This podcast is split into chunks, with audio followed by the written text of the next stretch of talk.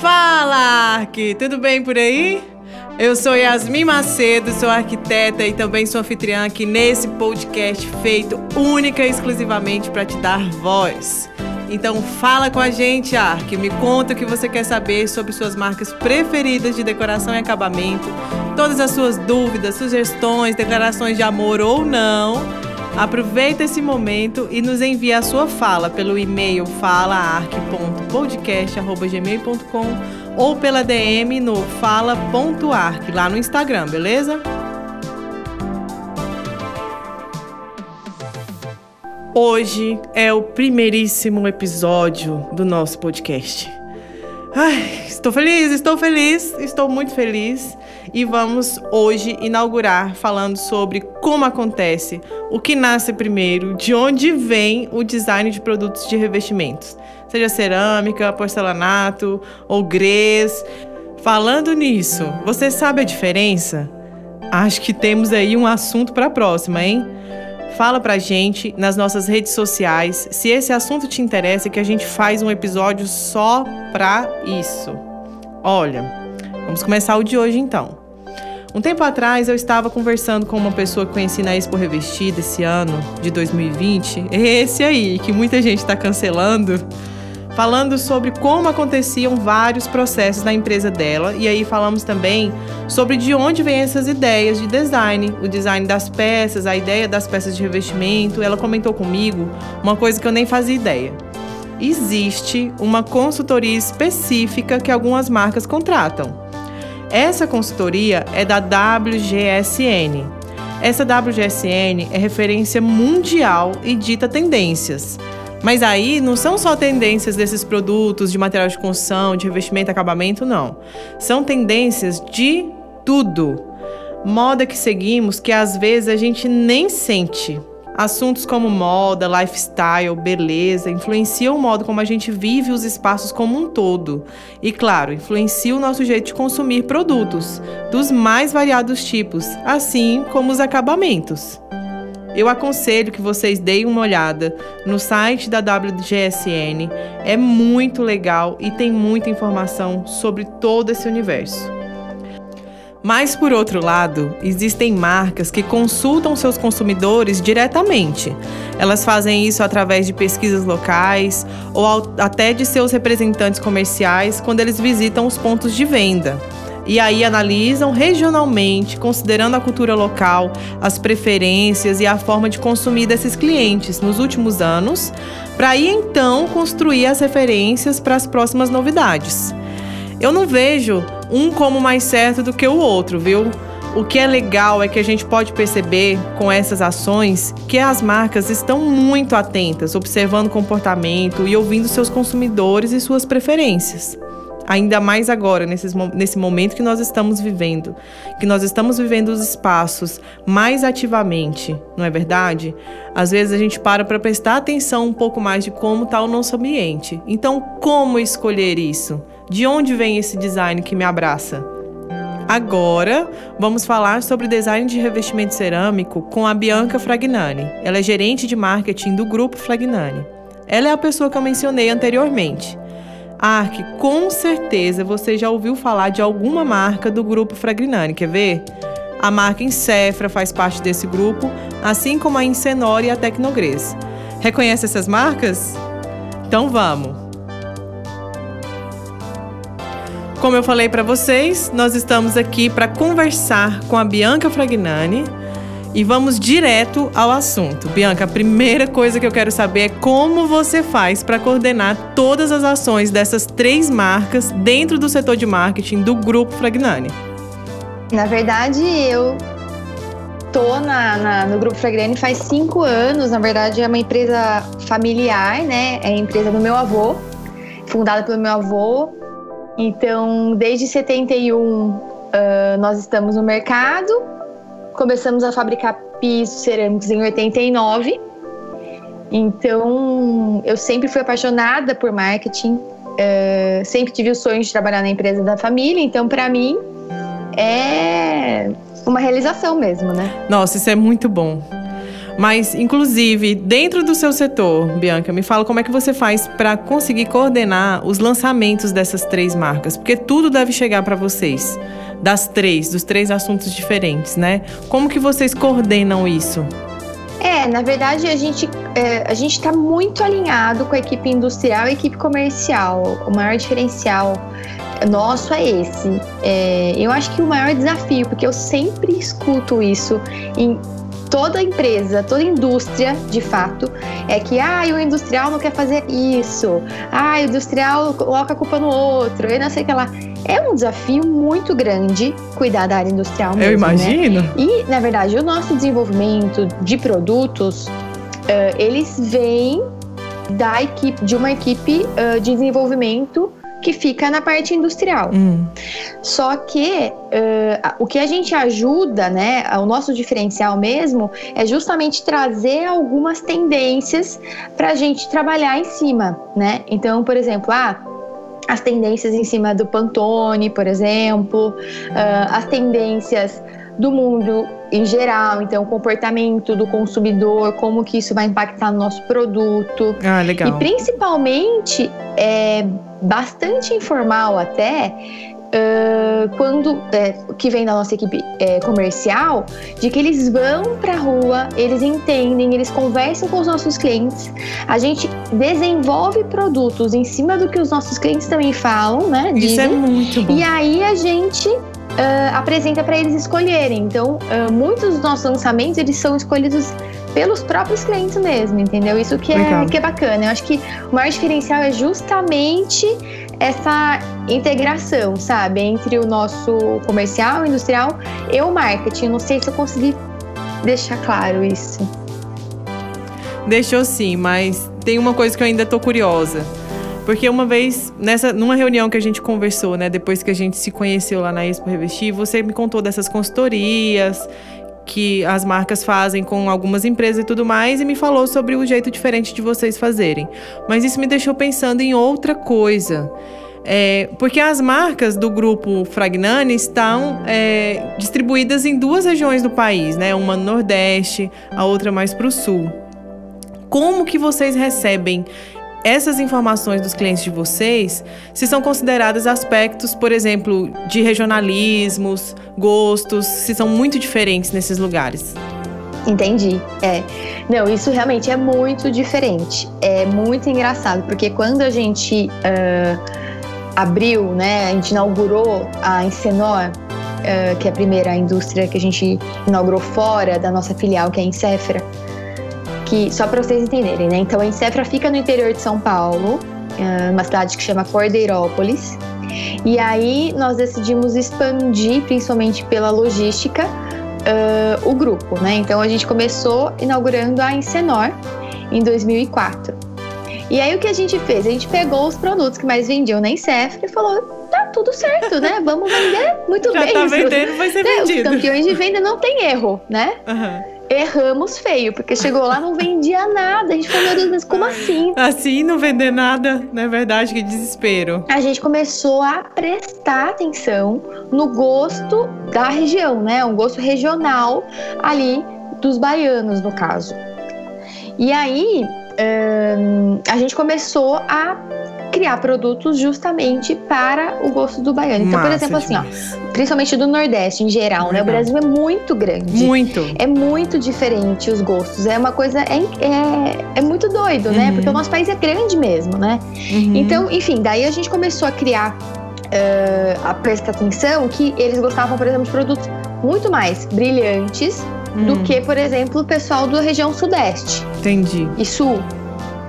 Uh, então a gente já falou, putz, já é um insight aí, vamos começar né, pensar mais nos produtos brilhantes e tudo. Uh, produtos coloridos, que a gente é, tratava muito como ah, a gente vende, mas vende pouco.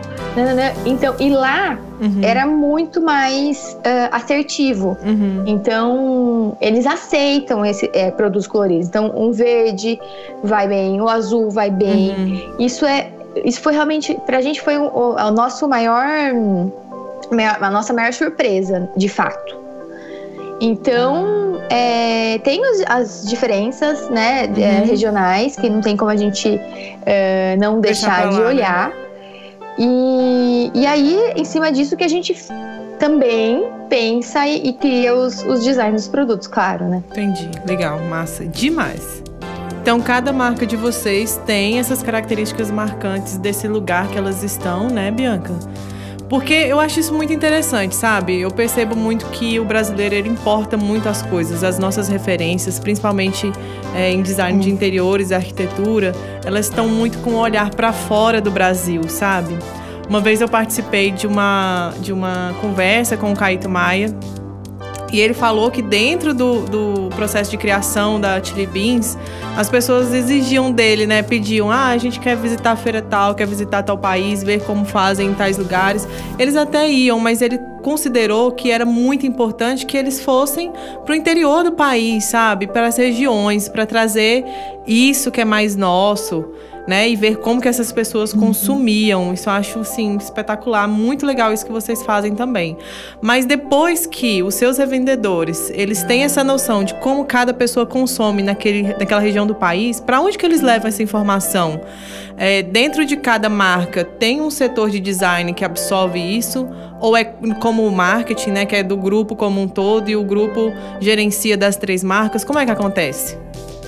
Não, o que a gente faz é, é o seguinte: na verdade, a gente tem o nosso, o, a equipe de marketing sempre uh, conversando com a pessoa de desenvolvimento de cada unidade. Então, por exemplo, essa pessoa que é responsável pelo desenvolvimento de produtos, todo o desenvolvimento que ela faz, porque ela já faz dentro da fábrica. Por que, que eu digo isso? Porque em muitas, muitas indústrias, o que, que acontece? Para não atrapalhar o processo de fabricação e tudo mais, é, é, feito esses testes, esses hum. desenvolvimentos novos fora da empresa, no fornecedor uhum. de esmaltes, uhum. por exemplo, uh, que é o mais comum no caso de indústria cerâmica. E aí, quando você traz isso para dentro da sua realidade, dentro do seu processo fabril, o produto não está na mesma cor, o produto Uh, enfim, tem ou, várias coisas que não deixam o produto da, daquele jeito que ele foi aprovado. Uhum. Então, uh, já há algum tempo, né, já faz uns cinco anos, que a gente já faz todo o desenvolvimento dentro da fábrica. Então, uh, para justamente não ter nenhuma surpresa, porque depois você vai lá, aprova um produto e aí se apresenta outro, e aí putz, e agora, né?